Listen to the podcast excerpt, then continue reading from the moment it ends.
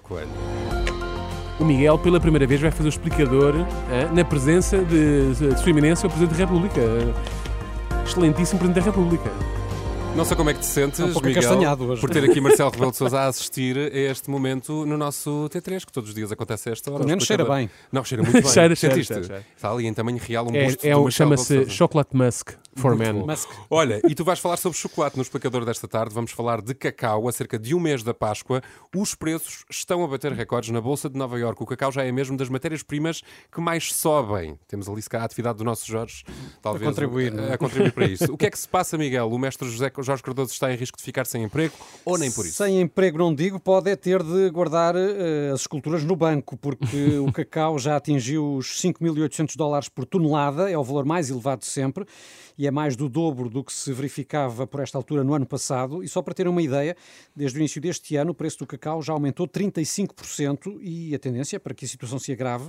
Aliás, a indústria que usa o o cacau está a viver momentos de angústia e incerteza, porque há previsões que apontam para preço a rondar os 10 mil dólares por tonelada. Isso é uma loucura. E a culpa, a culpa é de quem? Dos viciados em chocolate, tipo eu e o Renato? Há uma crise de cacau, o que é que se passa? É um, um misto de fatores, eh, mas eh, como diz a agência Bloomberg, o problema do cacau é que ele depende de homens pobres, portanto, sobretudo africanos, que têm aqui neste fruto a única forma de escapar de uma pobreza extrema. E ao longo dos anos o cacau nunca evoluiu para um negócio de, de plantação, como aconteceu com o açúcar ou o café. O cacau continua a ser produzido, na maior parte dos casos, por pequenos produtores, mal pagos, sem capacidade para renovar as plantas. E se juntarmos a isto as alterações climáticas que estão a afetar os países da África Exato. Ocidental, Sim. eh, provocando secas extremas eh, durante a maturação das sementes do cacau ou cheias intensas durante as colheitas, o resultado é eh, não só uma menor produção, mas também mais doenças nos cacaueiros. E não podemos ignorar também o efeito da guerra da Ucrânia, porque, eh, embora indiretamente, também afeta este quadro por causa do aumento dos preços dos fertilizantes. Uhum. E quem é que são os principais produtores de cacau? Já falaste aí de algumas eh, regiões, não Os é? principais produtores são a Nigéria, os Camarões, o Ghana e a Costa do Marfim. Só os quatro juntos produzem quase 75% do cacau mundial, Uhum. Sendo que a Costa do Marfim, atenção, produz 2 milhões de eh, toneladas por ano, quando o consumo mundial é de 5 milhões de toneladas, Oh. portanto quase metade. Pois. E quem é que consome mais, Somos para além de nós. aqui? Somos aqui, nós. há, a nível mundial, os maiores consumidores são os países europeus e também a América do Norte, eh, mas os que estão a crescer mais são a China e a Índia. Portanto, também aqui, se não houver um ajuste e o atual déficit de produção se mantiver, eh, o chocolate pode muito bem haver um- vir a ser um produto de luxo, eh, só para alguns. Mas não há outros países com capacidade também para iniciar produção, para começar a produzir cacau? Haverá, mas eh, para já são ainda responsáveis por uma porcentagem muito pequena, eh, quase residual da, da oferta de cacau. Estou a falar do Brasil, eh, do Equador, da Indonésia, também do Peru.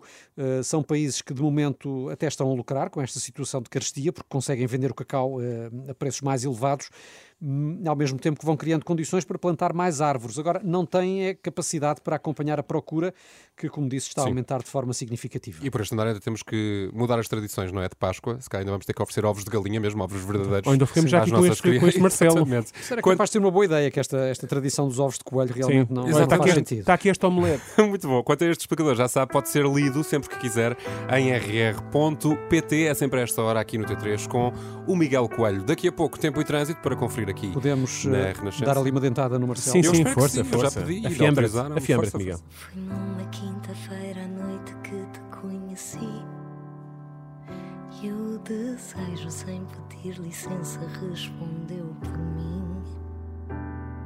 Fizeste-me o jantar mais simples e bonito que provei. Numa conversa com magia, me despi e gostei. Foi que aconteceu. Eu viajei naquele olhar de tão certo que era meu, tão certo que queria ficar. E o meu corpo amanheceu, lembrou-se que queria amar. Foi assim que aconteceu, assim que aconteceu, assim que aconteceu. Foi assim.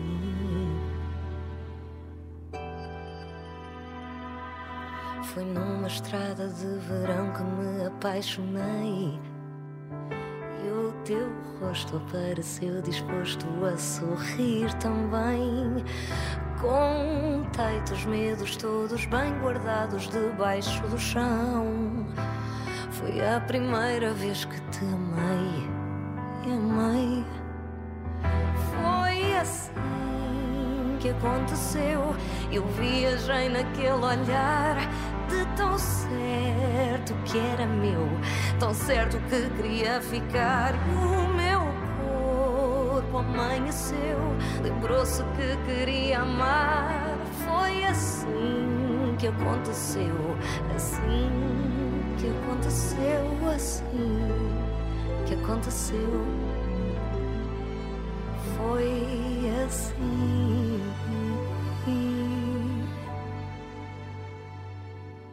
Deixo-me ir neste mel, desejo imortal de querer ser feliz, fugir do normal. Voltei a voltar, nos braços fiquei de quem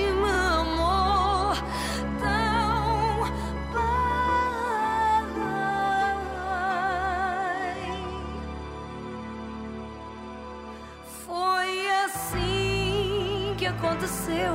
Eu viajei naquele olhar de tão certo que era meu, tão certo que queria ficar. E o meu corpo amanheceu, lembrou-se que queria amar. Foi assim que aconteceu, assim que aconteceu, assim que aconteceu.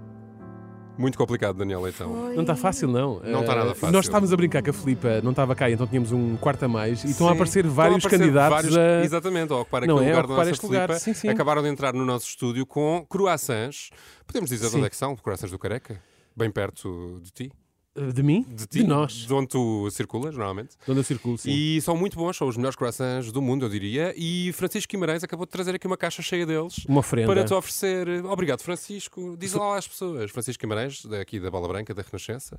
Pode ser neste? Estás bem disposto? Olá, olá. Obrigado pelos croissants. Sou um homem de palavra. Tu É verdade, é verdade. Prometeu e cumpriu. E ainda é por cima a. Filipa não está, portanto vamos ter que Veio dividir cá o hoje por. Não, não, lá. Tá, até a concorrência está Sim. aqui. Que Sim, sim, é verdade.